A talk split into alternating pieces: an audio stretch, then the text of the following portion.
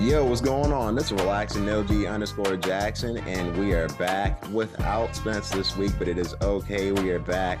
We were not here last week. I know y'all missed us. I know y'all wanted to see us, but y'all could have saw us if you would have followed us at the Highly Advised Podcast, Advised Highly on Twitter, Highly Advised Podcast on Instagram, and everywhere else. How are you doing? I'm doing good, man. What's up, listeners? If you haven't recognized the voice yet, this voice right here is the great tribal chief himself. Make sure you acknowledge me 24 7. Um, it's your boy, Lao Shay, Big Cozy, Too Cozy. I'm here checking in for another op- awesome episode of the Highly Advised episode 110. And hopefully, we could give you guys a cool show how have you um what have you been doing this week? You know, just been chilling out, listening to new music. Um, you know, what's been going on? What's the update for the listeners? We haven't been here for for a couple weeks. They haven't seen us, you know. Yeah. Um the past the past week, past two weeks, I guess, since we missed last week, they've been interesting, just maintaining um I guess just getting ready for school for everybody. For me, I already started my new semester of college. Um, senior in college listener, so I'm I'm almost done. Just got a couple more semesters, then I'm out of out of there. Um, out of the game for good. Out of for the game, out of the game for good. Daughter's about to start school soon, so yeah, that's just what we got going on at home. Just you know, business as usual, essentially. Essentially, excuse me. Okay, um, not too much has been going on for me. I made the move. Obviously, you got new backgrounds, new beginnings, as some people have been saying. Congratulations. It's been cool. Um, I like my place. You know, you you came over here a few times. You saw what I'm dealing with. You know. Yeah, yeah. You have yeah. any um words to describe my new place for the listeners? Mm, listen, I would say it's it's a it's a nice place, nice neighborhood. I would like to say it's very personal. Uh, for that Nigel. Like it's a personal spot for him, so it could really it really feels like it's him.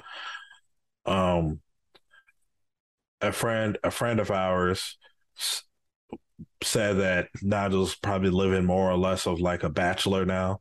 Well, how everything is set up and all that. So shouts out to him, and yeah, it's it's it's it's a good move for Nigel. So, what new music have you been listening to in the past couple weeks? I know like a lot of things have been coming out that we haven't had the chance to talk about on the podcast yet. Well, there has been quite a few stuff. Um nothing like super hey, you must listen to it, but there's there's some gems that has dropped over uh the past couple weeks. For me, one the first one I'm going to bring up is Meyhem Lauren's and Daringer's project, the Black Vladimir. I believe that was called, and I liked it. I thought it was good from what I heard. It's solid. I definitely want to give it um, a couple more listens, but what I heard from it, I think it's a great combination. I wonder if Derringer is going to start doing more um, collaborative albums, which I think he should because he's a good producer. Shouts out to Meyhem Lauren. I do like his music. So it, I thought that was a solid project. Um, Dash, he dropped something new too. Um, for the listeners who not Dash is kind of early 2010s rapper. He kind of came around the time where ASAP Rocky and the ASAP mob started getting popular, started getting buzz.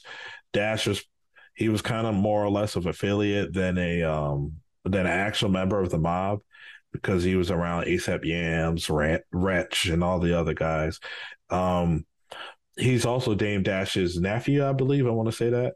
So he just dropped a, a project recently with a I want to say a UK artist named Sonnyjim. Sunny Jim is not on the project rapping, but he produced the project, so it's it's a nice little project. Actually, I have to actually look up the the, the name of the project because I can't remember off top of the head. But it's crazy it, that Sonnyjim actually produced the project because I thought that he was um just a, like solely a rapper. I didn't even know he was a producer. Yeah, I mean, shouts out to that. That's cool. That just shows that goes to show that some of these artists that's more like on the underground level, they're they're versatile. Not only they're rapping, they're getting into the side of production, making beats. Also, some of them are like A and R's, you know, kind of putting together shit. But the project of Dash and Sonnyjim is called Between the Lines. So shouts out to those guys. Um Pi'erre Bourne. What were you gonna say? Well, I was about to say you didn't mention it, and I know we didn't talk about it, but Larry June put out a project recently, and I was listening to that. Well, we we kind of talked about it on the last podcast, Spaceships in a Blade. Spence oh, okay. and I, Spence and I, we already commented on that, and we kind of we gave our thoughts on that. Um, oh yeah, I, I took a listen. It was okay. yeah, yeah, okay. So that's your thought on it, Spaceships on the Blade. Well, um, it just makes me excited for the Alchemist project, just because of Breakfast at Monaco. I really enjoy that song. Uh, well, I was going to mention Pi'erre, but I'll hold off on him since you mentioned Alchemist. We could kind of talk about the Roc Marciano Alchemist project, the Elephant Man's Bones. Um, I listened to it more than once because I, uh, I I like Roc Marciano. I, I've been liking him for some years now, since the early tens when I first discovered uh, him. Um, I think the element Elephant Man's Bones is not my favorite Roc Marciano project, despite the Alchemist exclusive production. It's just I just think there's a lot of songs on there that kind of sounds the same. And there's also a lot of songs where it just sounds like Alchemist made a beat and Roc Marciano is like kind of he's not rapping on beat a lot. It's more or less of he's rapping his fly shit and he's saying some unique and clever things, which I fuck with. That's why I like him.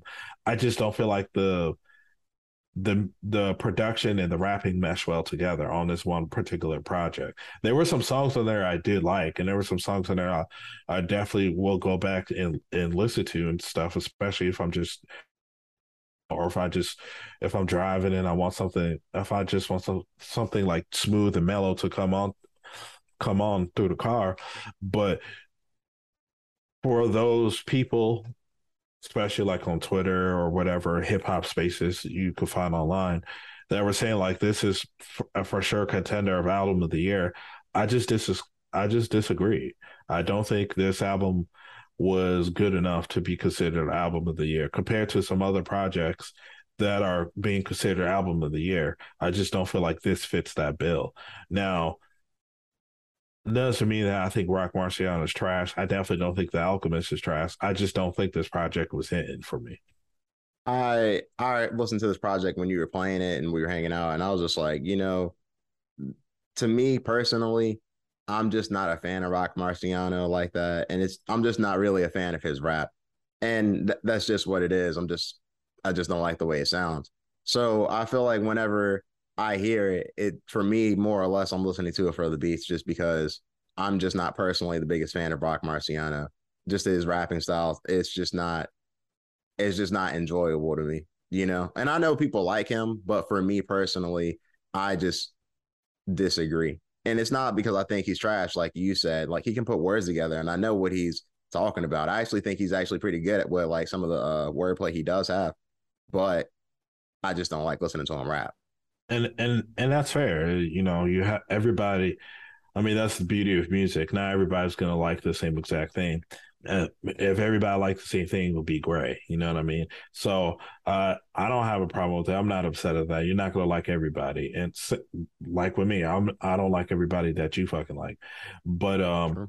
what I will say though is, I know that you didn't fuck with the Roc Marciano project. Did you fuck with the Pi'erre Bourne project? Speak of it, another devil that I that I'm just devil, not a fan of. just not a person. He had to be a devil. I'm no, I'm not the biggest fan of Pi'erre Bourne's uh actual music that he puts out as an artist, but I do think he's a great producer. Um, I, I think that as an artist, to me, he's just at the moment right now, I don't like the music he's making. To me, it just sounds kind of like, hey, I can get this from somebody else if I really wanted something that sounds like that. There are people who make who are making this music that I would rather listen to than Pi'erre Bourne at the same time. But that being said, his beats are always great to me, so I do enjoy that. So this, I think this is where we disagree. And once again, you have the right, or any listener or viewer that's watching that will be watching this on YouTube that you have the right to not like Pi'erre and all that stuff far as an artist perspective and that's fair. I i can understand that. He's not going to be for everybody to perform his music. But um for me i never looked at pierre as a rapper. I never really tried to categorize him with the other artists that kind of make similar music like for example trippie redd playboy carti lil yachty lil uzi. I never try to categorize them in those things because yes they all use auto tune and sometimes they could get in habits of singing.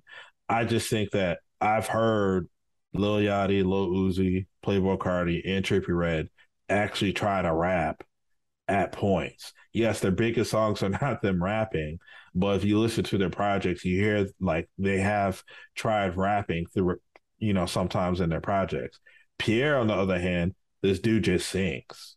And so I've come to accept that when I first started hearing him, I was like, he's not really a rapper. He's more or less of a singer on rap beats, essentially. And of course, you know, all the beats he's he's performing on, those are his beats. And of course, he kind of changed the game with his production because there's more, there's a lot of his sound going on right now. So shouts out to Pi'erre. Now, as far as his the album or project that he just dropped, it's called Good Movie. I listened to it and it's not my favorite Pi'erre project, but there's a there's some beats on there where I'm like, oh, I like the beats, and because of that, it kind of makes me like the song more because I'm not expecting. Once again, like I said, the dude's a singer. I'm not expecting um, some world renowned lyricism from him.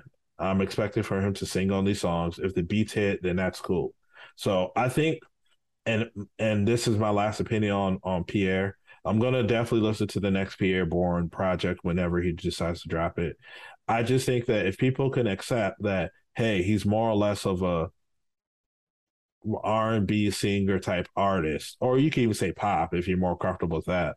I think you you will accept not you specifically, Nigel, because I know you're just not a fan of him, but for listeners in general, you might uh, you're gonna be able to accept him a lot more once you know what it is. It's like when you're listening to like Trippie Redd, Playboy Carti, Uzi, and Yachty, if you're expecting them to be like New York style rappers where they're rapping like maybe like a Jim Jones, Jay Z, or or any kind of echelon of New York rapping, then you're shooting yourself in the foot to begin with because that's not those type that's not these type of artists. So I'm gonna give it more of a chance. I'm gonna give it a like an actual fair listen, and I'm gonna try and give a, a better critique of it, and you know see if I actually grow to it a little bit. Fair enough. Fair enough. Now there's one more album that that came over that I think um it came over the weekend that we should uh talk about. But uh before we actually get to, I want to kind of switch it up a little bit and talk and and ask you about your thoughts on uh on the probably the most popular video that released over the weekend, Kendrick Lamar's "We Cry Together" video. Now, listeners, there is an actress that's in the song. Um, she's not necessarily a um a, a, female rapper, but I thought she did a great job, and she. Th- I think this song is what it is because you have her included as well. Um, Nigel, what's your thoughts on it? And also, if you could let the listeners know who the actress is. I actually don't know the actress's name. I'm not gonna lie. I would assume it's the same actress from the album. If you could yeah. like it, it is. It is. Okay. Yeah, I'm about I'm about to look it up as we're because I don't want to disrespect her. No, I understand. So yeah. pretty much when I was watching the video, I thought it Taylor was Taylour Paige. Shouts Thank out you. to Taylour Paige. Shouts out to Taylour Paige. I was watching the video and it was them pretty much acting out the song like it was a play. That's what it reminded me of if it was like a box play. And I thought it was cool to see that acted out like that. You don't really see that a lot. I think one thing that's kind of missing in today's music realm is just videos and like really good creative videos. Yeah. And that's that's different. Like maybe there is somebody out there doing that, but that's I would say the first time in a long time, if ever, we've seen a big artist do a video like that where they're acting it out like it was like off of a stage play or something like that. Yeah. I yeah. thought it was creative and I enjoyed it. Uh, I like that too. I agree with you.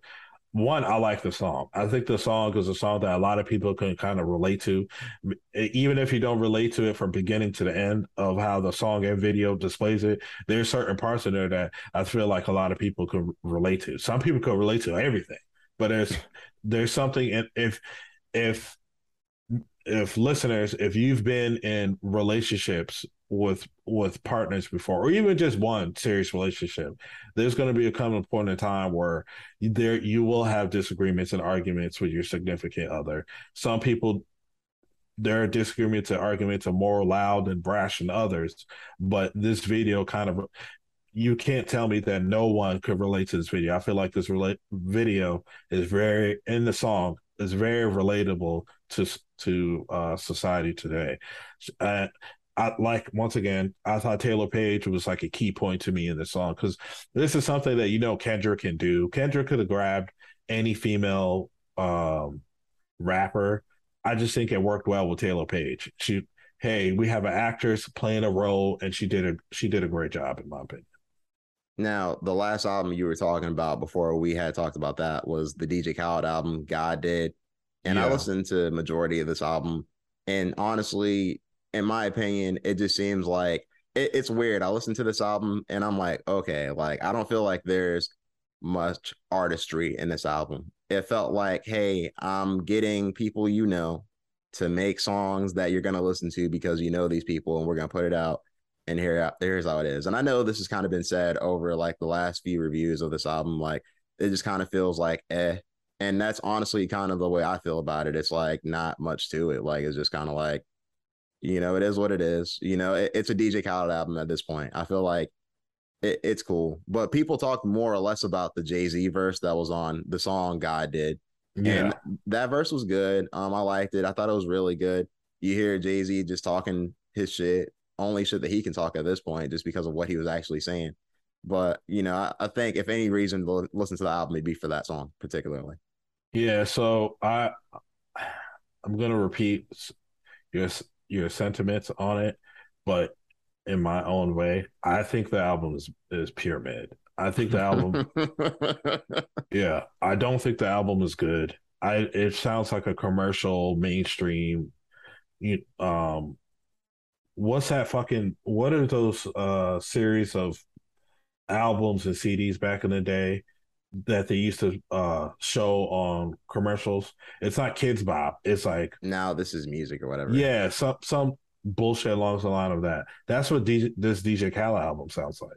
It just sounds like the bunch, all the top artists coming together on cliche beats and cliche song tropes. And I don't like it. I don't think it's authentic. It just sounds very manufactured. And there are uh, there are a couple songs on there. Like for example, God did that's a good song. And me personally, I think that should have been a Jay Z song. You could have done without the Rick Ross and Lil Wayne. You could put those two verses on any other song on this album, and they they would have been fine. Uh, Jay Z did a great job on that song, so shouts out to that song God did. And believe it or not, an underrated sleeper song on there was the one with Quavo and Takeoff, because listeners Nigel and I, and probably Spence might agree too. The couple songs that they've been putting out recently have not been hit. It just sounds kind of mid. We don't glorify it. Hey, these just aren't good songs. And for them to come out with the, the song that they did on the the Khaled project, and I want to give respect to, to their effort, and I'm gonna find the song. It's called "Party" with Quavo and Takeoff. They have a um a unique sample on there. Um, "Party All the Time" by Eddie Murphy. Yeah, by Eddie Murphy. Yep, and th- which is a song, by the way, which is kind of funny on on its own, but the fact that they took that sample and they and they made it work to th- their style of rapping and stuff i just thought that it was hey this song is actually not that bad so shouts out those two for that because we both we already know currently what's been going on with quavo and takeoff where it's kind of like hey they're kind of doing the uncle few thing and then the third member of the migos who might not be part of the Migos officially anymore, Offset is kind of doing their own thing. So, how do you feel about Quavo and Takeoff's current music run compared to Offset's current music run and the issues that he's been that he's been dealing with behind the scenes. Well, it's kind of interesting, right? Because you have that song "Party," which is actually a decent song, probably one of the better songs off of that project. But then you have other songs that they put out as Unc & Phew that they were kind of, you know, uh previewing for a little bit. Yeah. And when I actually heard those songs, I was kind of like, eh, like it's to me, it's just not for me, you know? Yeah. So, you know, I hear about this whole situation with Offset and him essentially wanting to get off QC or, you know, buying his way off of QC, which I think that was kind of an interesting move, seeing as uh he he essentially is trying to do his own thing. He had features from Moneybagg Yo, um, you know, a couple other people, if I'm not mistaken. I think he had a song with Trippie Redd, right? Yeah. Recently.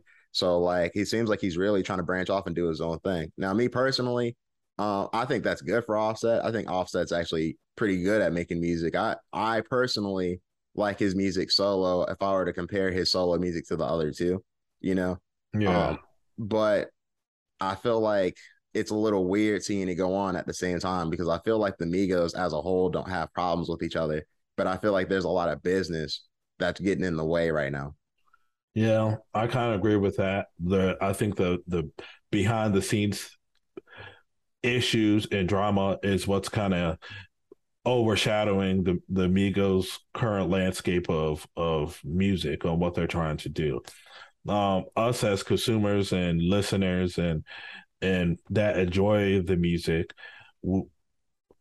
I think that for us, I think the expectations are going to kind of be shifted differently now because, like, hey, all right, Offset Zone, and some some people like me, you and I, may be like, hey, we have, you know, we're expecting him to do good on his own, so we might tune in to see how it really is, and then there's other people that might be like, well, you know, the group is done. Their music is, you know, their music was never good to begin with, and da da this and a third. So I feel like this is a real turning point for all three members of Migos' career, especially Offset, since he's going solo solo, and we're going to see if um if he's going to be able to capitalize it and pull off something like his last two songs that he put out, or three, I guess, because the one with Trippie Redd they're not terrible songs. They're okay songs, but I think the problem with them is they sound too much like they're Migo esque songs. And I think Offset needs to evolve his game and get away from the Migo sounding type songs.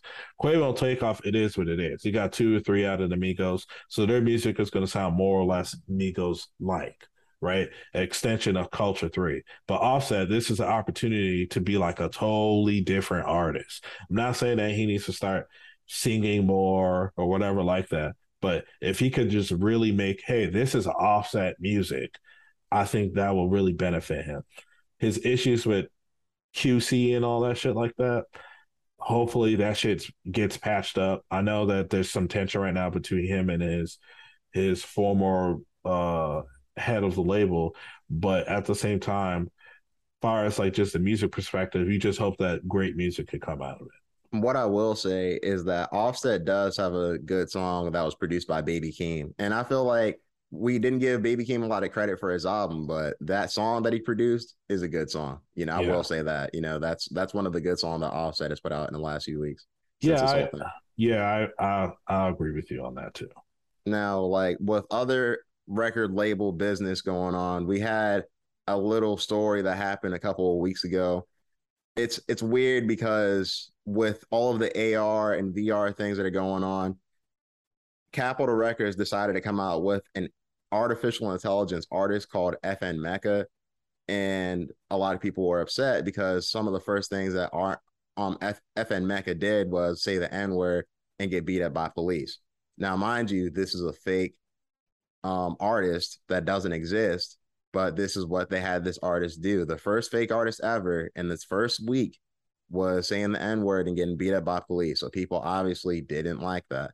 So they felt that they were, uh, I would say, I, I'm not even sure, pandering, I guess, to the people, I guess you would say. But overall, people just didn't like the look of it because, I mean, when you hear that, it probably sounds crazy. So they quote unquote cut ties with that artist by the end of the first week that it was signed and they had a list of artists that they were going to put out behind him that were actually also AI artists, but I'm not sure if that's still going to happen now or not because God knows. Yeah. I right once I started learning about this virtual reality and artificial intelligence rapper, and I seen like the image of him and all that, I was like, this shit is bullshit. Because I look at it like I understand that we're going into an age of technology, so things are going to be different. But this FN Meka dude is not even a dude. This thing because it's, it's not even it's real. Yeah, yeah.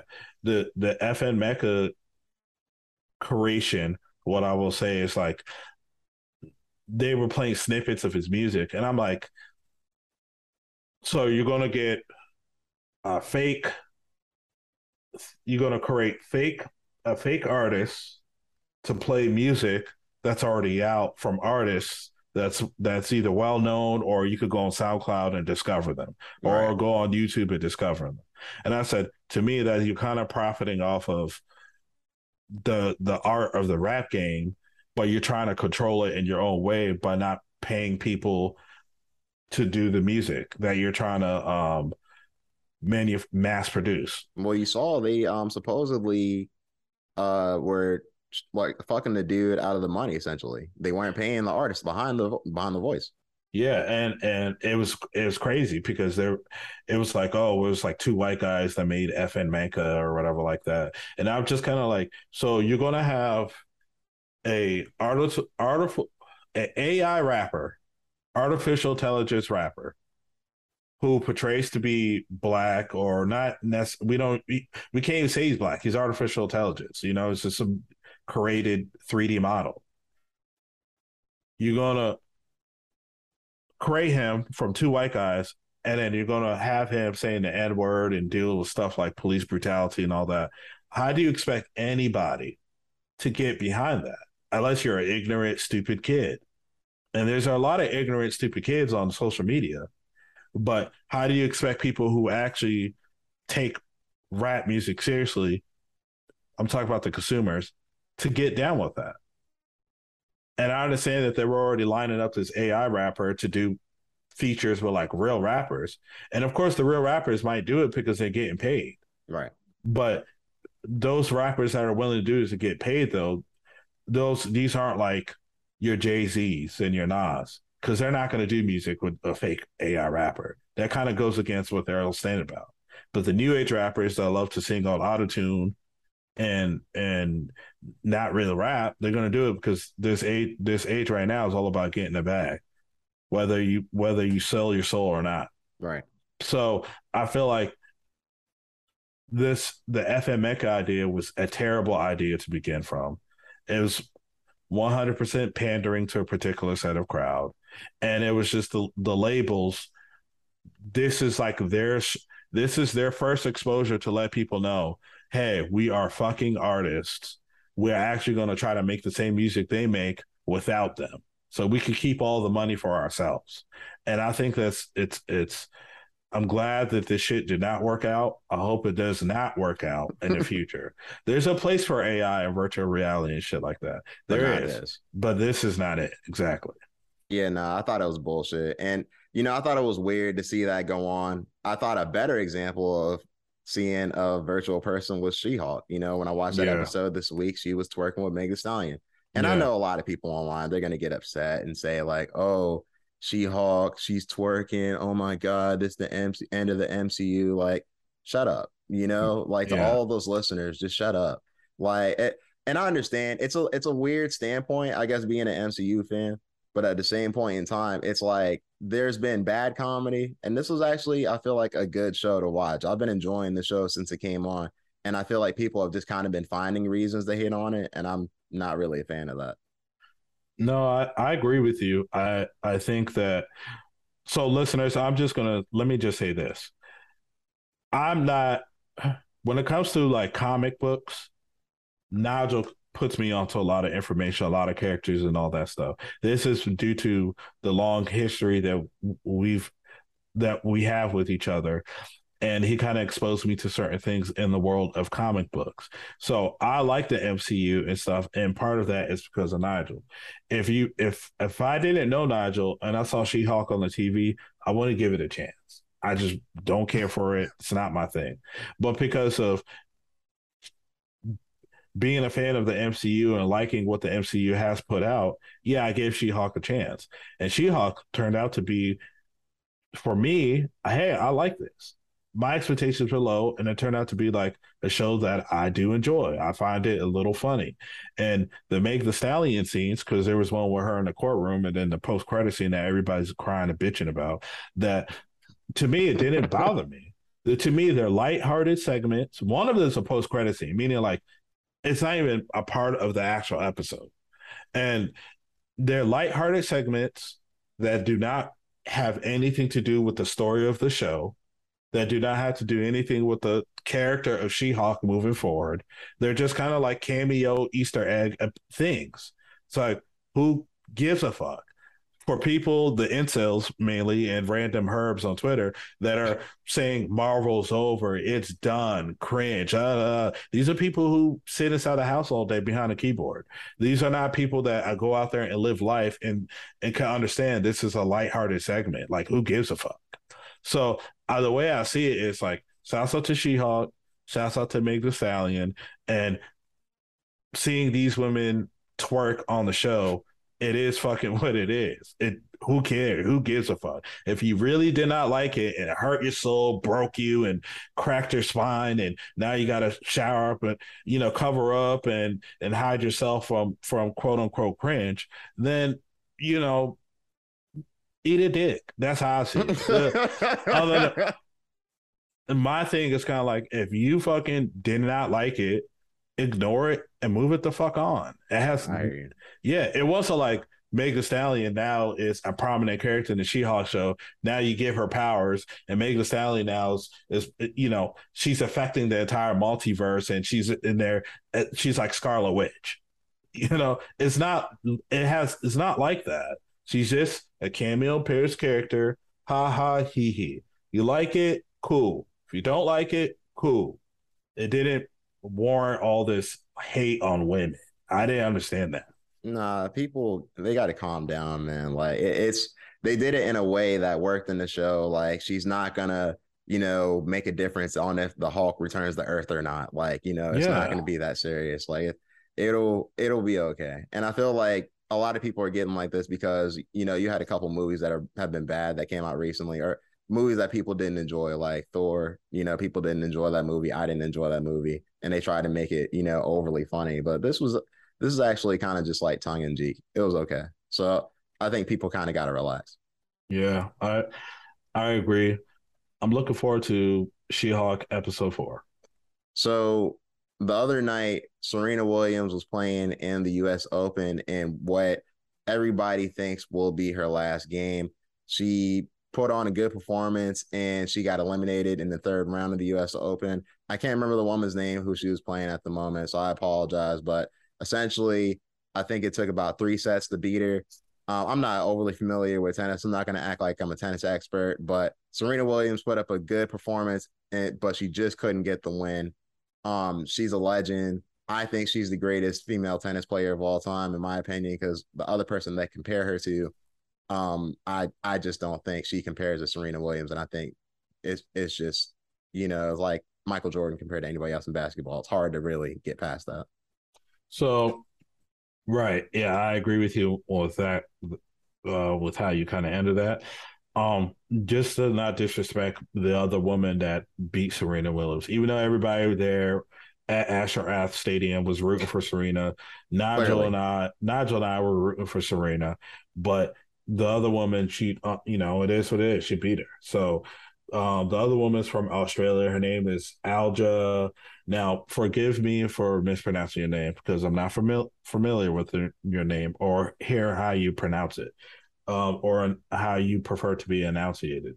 But it's Alja Tol Tomjanovic or Novix. And once again, forgive me for that. Uh, I'm purposely not trying to butcher your name. Um, the next time, if we ever speak about this young lady, we will probably say it much better because we will try to find out how to pronounce it. But uh, yeah, she beat Serena. I think their match went on for about three hours. We kind of tuned out after two hours and a half because they were battling and they were yeah. battling hard. So I think for Serena to lose, and let's say she does officially retire without having second thoughts, I think this is a good way for her to go out because it wasn't like she got swept, swept and spanked. She she battled hard, and then you know she at at at the three hour mark, you know, she just was like, "Hey, I I gave him all. I just can't." You know, it is what it is. So, shouts out to Serena Williams for sure, Hall of Famer for sure, an absolute legend, greatest female t- tennis player of all time, bar none. Some people make the argument saying she's greater than some of the men, but that once again, well, let me not say once again because I never said it, but I am not a tennis expert, just like Nigel. So I will not sit there and argue with you back and forth. And back and forth. And for listeners, it'd be like, oh, well, you just said that she's the greatest female tennis player, bar none, and you're not expert. Yeah, eat a dick. I don't care. So that there's a lot of people who don't watch basketball and they know Michael Jordan, LeBron James, Kobe Bryant. You know, they're not going to sit there and try to debate with you. Oh, well, technically, da, da, da, you don't know basketball, so shut the fuck up. I can talk about it but I'm saying that there are people out there who don't know basketball and they know that Michael Jordan, LeBron James, these are goats. You know what I mean? Right. Just throwing out names. Yeah. So moving from the US to Paris last night, the UFC had an event, a fight night that had a good co-main event and main event that we're going to cover today. It was interesting watching those fights. Yesterday we watched Clash at the Castle, but we did take out time to tune in into the UFC Paris event. Um, I'm just gonna start off with the co-main event, which was Robert Whitaker and Marvin Vettori. Good fight for Robert Whitaker at the least. Robert Robert Whitaker went in there and dominated the whole fight. There wasn't a second of the fight that I thought he lost. He was touching Marvin up. He had him kind of rocked at one point. Yeah, he might have got hit here and there, but nothing significant. Didn't get rocked, didn't get shook. Just went in there and beat him in a 3-0 sweep. I thought it was a very impressive performance for Robert Whitaker, who's already shown himself to be good. No, I agree with you, Nigel. I think the first round, a lot of people, well, nah, I should say a lot. The first round of that fight, there were people that scored that round for Vettori. I didn't understand it. I thought it was clear for Robert Whitaker. Whatever. Second round was clear. Third round, I was debating if I should give it a 10 8 or not. I didn't. I kept it as a 10 9. But Robert Whitaker won that fight easily. It was a clean sweep to me. He took Vettori to school. Vettori there was no chance of him having any significant amount of offense, damage, or any point where he was leading the dance or controlling the fight. Vettori got taken to school. But that being said, though, I think that Vettori proved like, hey, he is a tough out because he didn't get knocked out. You're not going to be able to walk through him. You're going to have to actually beat him like Rob and Israel Adesanya did. You can't just go in there expecting, oh, I'm just gonna stop his his shots and that's it. No, you you got to actually kind of you got to put it on him. But shouts out to Robert Whitaker. He did what he needed to do. Honestly, I do not know who's next for Robert Whitaker. If Derek Brunson beats Jack Hermansson, because that fight's been uh, targeted for later this year, maybe you could do. Well, maybe Robert Whitaker could fight the winner of Brunson and Hermansson. I know if if Brunson wins, kind you could kind of do a main event in Australia to do the rematch between Whitaker and Brunson. because remember when Whitaker KO'd him, knocked him unconscious. Mm. So maybe I think that's it because it's kind of hard to sell a third fight with Israel right now between Whitaker. So I think if Whitaker could get, you know, one or two more great wins and performances, I think getting that third fight would be more sellable. But right now, Whitaker needs another fight at least. So shouts out to him for that. I want to give Robert Whitaker a good shout out for the sneaky right that he kept on hitting him with. He was jabbing him a lot with his left, but really darting him with that right hand. And he when he hit him with the right hand, it was like he wanted to put a statement on that every time he hit him. It was very nice to see in that fight. It was crazy watching that fight because I remember I was saying at a certain point, I was like, hey, this is clear that Robert Whitaker is just better than him on the feet he needs to actually kind of put himself in, in harm's way a little bit and maybe eat one in order to hit him because he's not going to be able to hit him just standing on the outside like that. And it's funny because we saw that and he ended up losing the decision in that fight leading into the main event. We had Tai Tuivasa versus Ciryl Gane. And that fight was kind of playing out the same way for a little bit. Like the first round, I thought Ciryl Gane won that fight, won that round, you know, for the majority of it.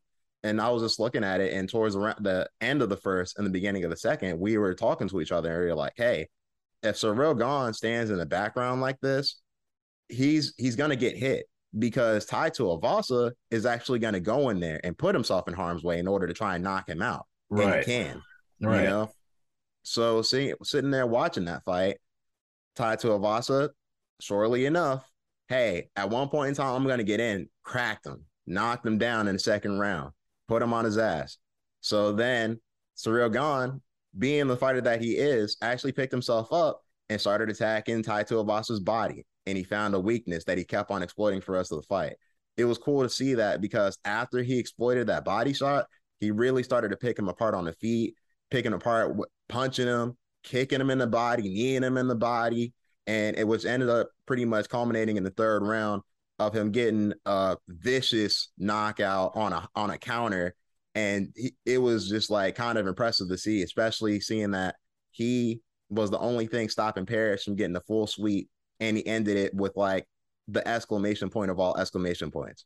Yeah, shouts out to Gane and Tai Tuivasa. They put on a great fight. Obviously, the fight of the night last night, and some I'm going to nominate this as a fight of the year contender because it's so much drama of what happened between rounds two and three. So I think it was it was fantastic. Will it win fight of the year? Maybe not, but I just think it deserved on there. Everybody's talking about the fight, like how exhilarating it was. I think that Dana White sees the dollar signs. Ciryl Gane, like I was saying last night when the fight was on, I think Ciryl Gane is kind of like Paris's eh, um, Anthony Joshua of boxing, his the Tyson Fury of boxing. Like that's their guy right now, and I think that um, you, gotta you gotta go back to Paris, and now you got a headline with Ciryl Gane. Um, I think that that fight made me be like, oh shit, when he landed that head kick to Tai Tuivasa, because Tai Tuivasa was covering up the body because he was getting fucked up down there. And then once it looked like, you know, when Gane went to go throw a kick, Tai Tuivasa picked up on it and thought it was going to be another body kick. It turned out to be clean to the head. Now he didn't get knocked out from it, but I was kind of like, "Oh shit, it, he's it's about to be over soon." And sure enough, it was. So shouts out to both men because both men, if it wasn't for Satu actually trying to turn this fight into a dogfight, the fight would have could have been a snooze fest. Casero was easily outpointing him in that first round. Just yes, picking him know, apart. Yeah. So I just think that um that was a great fight. I don't think Tai Tuivasa stock drop. Of course, he's going to have to take a lesser fight in the rankings, but that's okay. You know, he needs to get he needs to get a win against a good opponent. Um, Gane, I think the next fight for him is Curtis Blaydes now.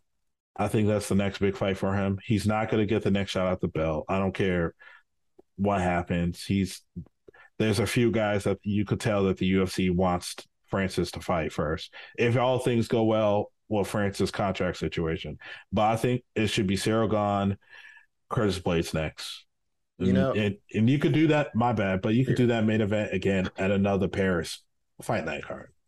I, I you do have to give Tai Tuivasa a lot of credit. That's one thing that uh I agree with because Tai Tuivasa, without him really stepping in and getting that knockdown, the fight wouldn't have went where it went because it was pretty much either he was going to get picked apart because that's where the fight was just heading, or um, you know, it would have happened the way it happened with them actually engaging and trying to get the knockout on each other. But that really took Tai Tuivasa because it seemed like Ciryl Gane for a little bit was very comfortable just chilling out I'm gonna leg kick you here, jab you here, point fight you until fifth round, and just get a decision.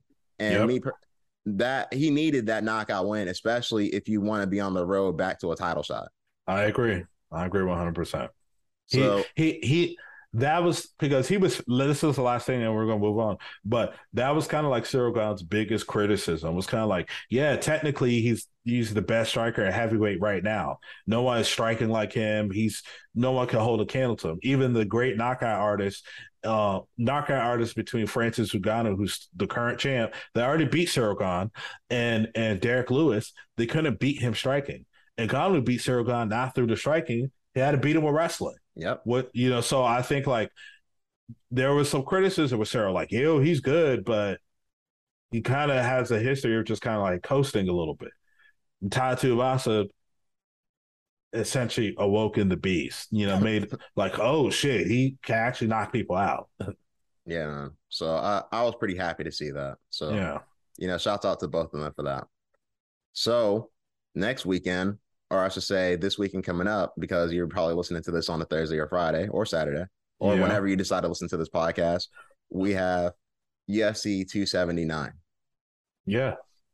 UFC 279 is a decent card, but we're going to focus more specifically on two or three fights from the main card being Kevin Holland, Daniel Rodriguez, Li Jingliang, Tony Ferguson, and Khamzat Chimaev versus Nate Diaz. Well, let's start with Ke- um, Kevin Holland because we haven't seen him in a few months. And actually, this fight isn't even at welterweight. This is going to be a catchweight fight with Daniel Rodriguez. So I'm assuming they must have agreed to something pr- prior to this fight being made. I think this is a 50 50 fight. Yes, Kevin Holland is the more uh, popular fighter. I like Kevin Holland. I think he's a good fighter, and he's he's getting better. I think welterweight should be the weight class that he really puts all his eggs in the basket in, because he's just too small in middleweight. Even though he was winning at middleweight, it's just too small for him. Um, Daniel Rodriguez, he's one of these guys where like he's not known and he's not recognized as much, but he's actually he's actually pretty good. He has some good wins. He's a tough out. He beat Kevin Lee, which you know Kevin Lee is a contender, was a contender at lightweight. Um, so I think this is a 50-50 fight. If Kevin Holland gets past uh, Daniel Rodriguez, I think it's time to give Kevin Holland a real top 15 opponent at welterweight. But same thing with Daniel Rodriguez. If Daniel Rodriguez wins this fight, it's time to give him a top 15 opponent at, wel- at welterweight. Um, or yeah, welterweight. My opinion of who will win the fight, I think it's so hard because to me this is a pick-up fight. I could see Daniel Rodriguez winning this fight by decision. I truly do. But I could also see Kevin Holland winning this fight by decision or a late finish, like a late TKO. It's this one is kind of hard, man. It's it's really hard. I want to I want to say Kevin Holland will win, but it's he's going to win by like either decision or like a late TKO. I don't see him if he if he finishes Daniel Rodriguez within the first or second round, I'll be impressed. But I think this is I think this is just a stiffer fight than what it appears on paper. It's tough, man, because I agree with you in a lot of ways, especially about Daniel Daniel Rodriguez. Like I feel like people don't really know him, but he's been on the undercard, kind of tearing some of these like uh, lower fighters up, you know? Yeah. And when you're when you're a an unknown fighter just tearing up some of these lesser ranked people, it's because you need to be fighting people who are better. And the only thing he hasn't done is fought fought some better people yet. Like, well, he fought Kevin Lee. He beat Kevin Lee. Well, I mean, like he beat I mean, and beat him convincingly. More That's, st- you got to give him credit for that. I think Kevin Lee is stiff competition. He's obviously he's not elite or whatever like that, but he's stiff competition. That's he, Kevin Lee was the top ten fighter. Well, I'm not taking away from Kevin Lee, but I mean like anybody else. Like that's one person. You know yeah. what I mean? So like he needs to fight more people. I think this is a fight that's in the right direction. Honestly, for both. Okay. Yeah, yeah. Honestly, for both of them, I agree. You know, so like I think that this is uh gonna be a good fight. I give it to Kevin Holland just because he's been looking better in these last few fights. He looked really impressive in his last fight. So I think if he is on that upward trajectory, he should be able to win this fight. Yeah, I agree. Now, the co-main event, obviously one of the I'll say fan favorites of the UFC, Tony Ferguson is making I don't I don't want to say welterweight debut because I think no, he won the Ultimate Fighter at welterweight. And I think he won a fight or two at welterweight too before the lightweight run. Uh, right. So so welterweight return. Welterweight return against Li Jingliang. Uh, I personally the leech, but I think he's going to lose this fight. I think Tony Ferguson he has a little bit. I think he has a little bit more power at welterweight. I think he's going to take shots a little bit better at welterweight, and I think that he's he's just overall better skilled than the Leech. While I think the Leech has knockout power, and I think that's where he would end this fight because I don't see him ending this fight on the ground. I think that on the feet, Tony Ferguson can get in and actually probably finish him in a second. That's interesting because I'm actually picking the Leech to to win by knockout. Oh, I yeah? think, yeah, I think if we're talking about if this fight took place at the end of the year or took place like early next year, I would favor Tony. I think what people are kind of forgetting, well, not a lot of people, but some people, is Tony's just coming off a bad knockout. This is kind of a quick turnaround against a guy who's a contender at, at welterweight. Lee Juli- Lee Lee Julian, excuse me, the leech has uh he's knocking on the door in the top 10 at welterweights. He's a top 15 guy. He's uh, of course he got spanked by Hamza, but who who has it, right? Right. He's a he's a top 15 guy at welterweight. He's knocking on the door to being a top 10. Tony coming down and fighting this kind of it's good on paper, but at the same time, I just think that the timing and the matchup are kind of bad because the Leech knocks this dude out. Now we're talking about all right, the Leech maybe him versus Geoff Neal, or, or I think that already happened, didn't it? And he already beat Geoff Neal. Yeah, I think he beat Geoff Neal. Jeff, exactly. I don't know if he beats him right now though.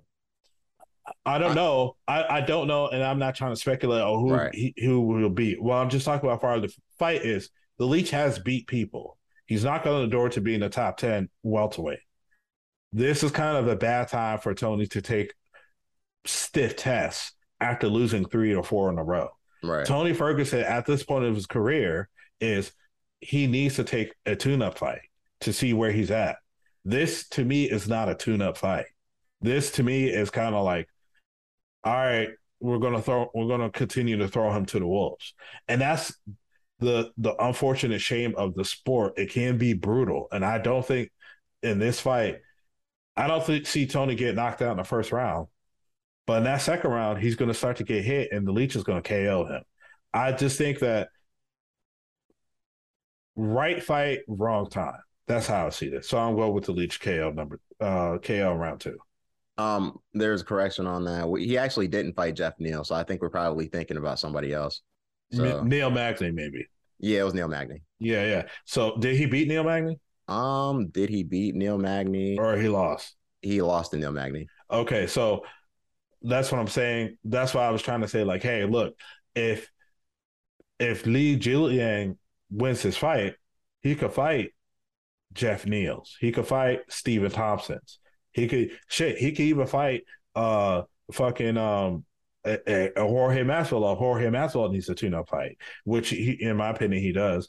Or or he could also fight a fucking Michel Pereira. Like guys knocking on the 10 door knocking on the top 10 door type of fights i just think that lee julian is not a tune-up for tony ferguson i think it's a very stiff fight for him that's fair so with the main event we have nate diaz versus hamzat or hamzat versus nate diaz however you want to put it i think this main event is very interesting because you have a lot of people who like nate diaz they think Nate Diaz is a good fighter and they enjoy his internet antics. And I think that they see him and some of the things that he does, like rocking Leon Edwards and doing things in, in the past will lead him to beat Hamzat. And for whatever reason, it seems like because they like Nate Diaz, they're forgetting that Hamzat has beaten almost all of his opponents in the first or second round outside of Gilbert Burns, who they put on a barn burner of a fight but yeah. literally everybody else he's ran through. So I don't really see how Nate Diaz wins this fight. Um, I don't think Nate Diaz is as good as he once was. I think he can still hit people on the feet and probably, you know, maybe rock Hamzat if he's not being careful. Maybe even catch him in a submission if he's not being careful. But that being said, though, that's the only way I see Hamzat winning losing this fight. I think Hamzat wins first round TKO. Sonny, I'm choosing Hamza first round submission. Yeah, I think he's gonna. Yes, this sport is very unpredictable. Anything could happen, right? Hence Leon Edwards and Kamaru Usman. But I don't think this fight is going to be like that. I think this is going to be a mauling. I think Hamza is going to take him down, trying to make a point and strangle him and, and submit him. Yes, of course, this Nate Diaz, so some weird shit could always happen. This is a terrible matchup for him to go out on this contract. Awful. Awful. I know people are like, oh, well, Gilbert Burns has success. Gilbert Burns is easily top five in the welterweight division, arguably top three, depending on who you're fucking talking to. This guy, he's dropped the champion. He's dropped Hamza. Like Gilbert Burns is a monster of a welterweight. He's he could he can be a champion. Like nobody sleep on Gilbert Burns. Nate Diaz. One has he lost. One he had. One has he won a meaningful fight for credibility and what? And uh, when's the last time? Yeah, he beat Conor McGregor, but that's more like blockbuster pay per view money fight.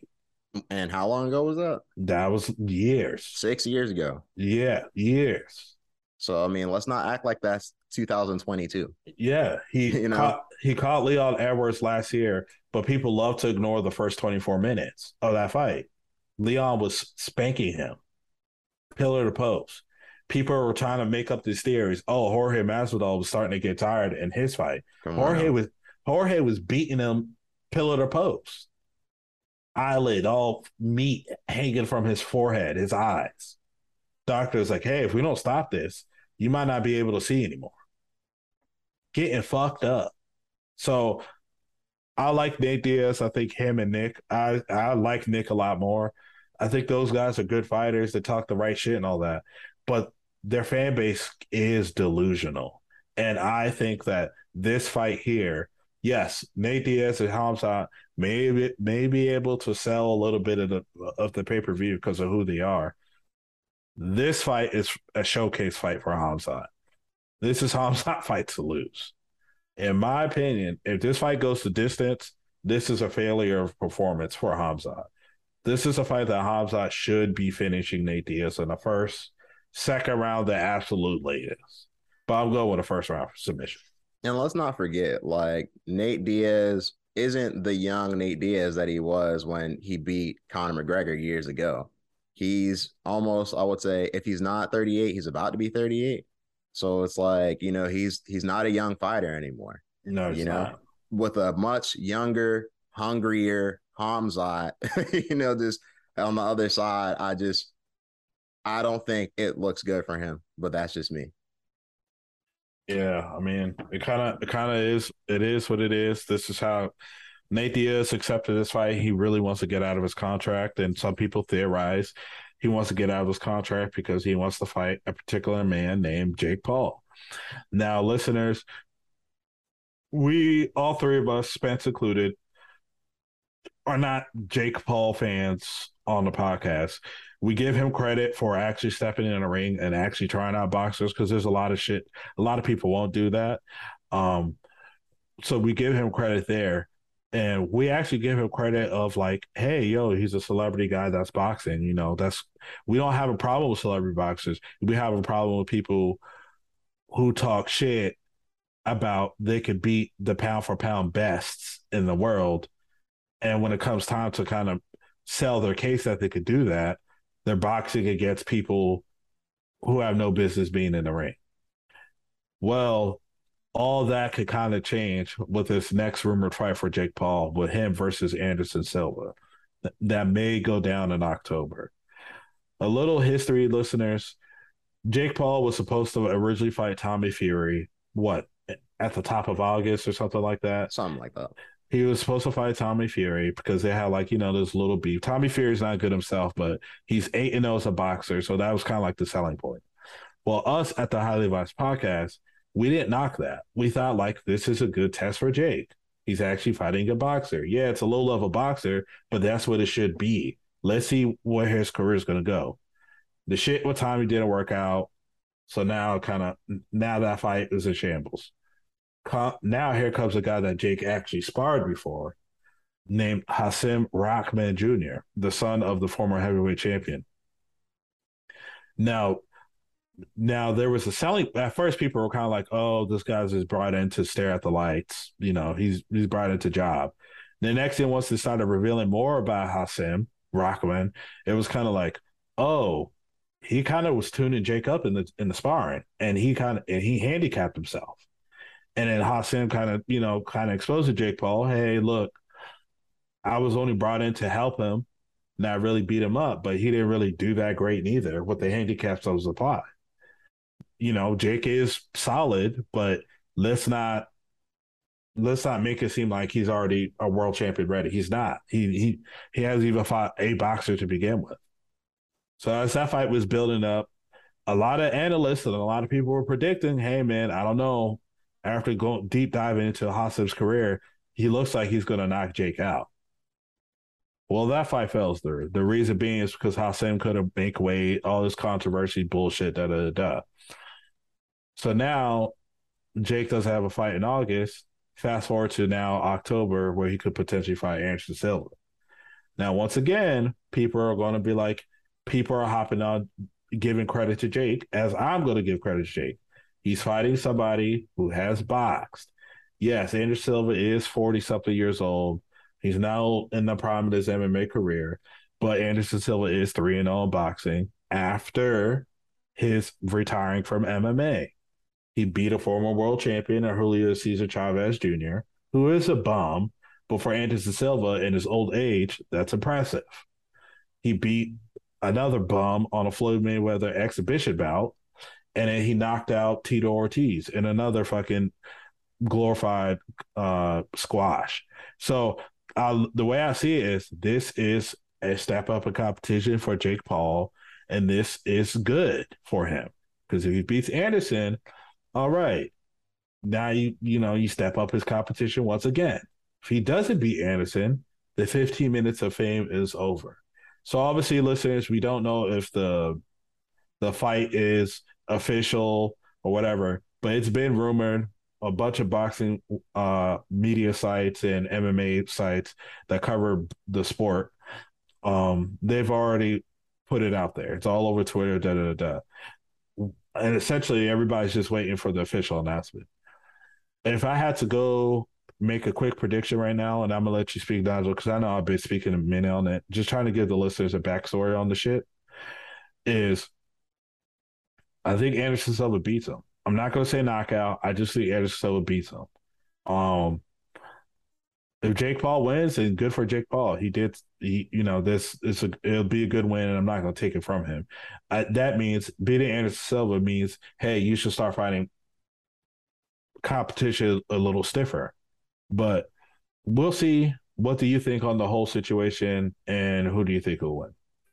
Uh, I think that Anderson Silva will win, but I think it is a step up in competition, even if it's slight, because at the end of the day, Anderson Silva, why he might not be a boxer, he is a proven striker in MMA. So it's like, okay, you know, let's see what you can do with this. Now, that being said, I don't think you can really give him too much stripes for knocking out Tito Ortiz in a boxing fight, but we've seen what he can do, right?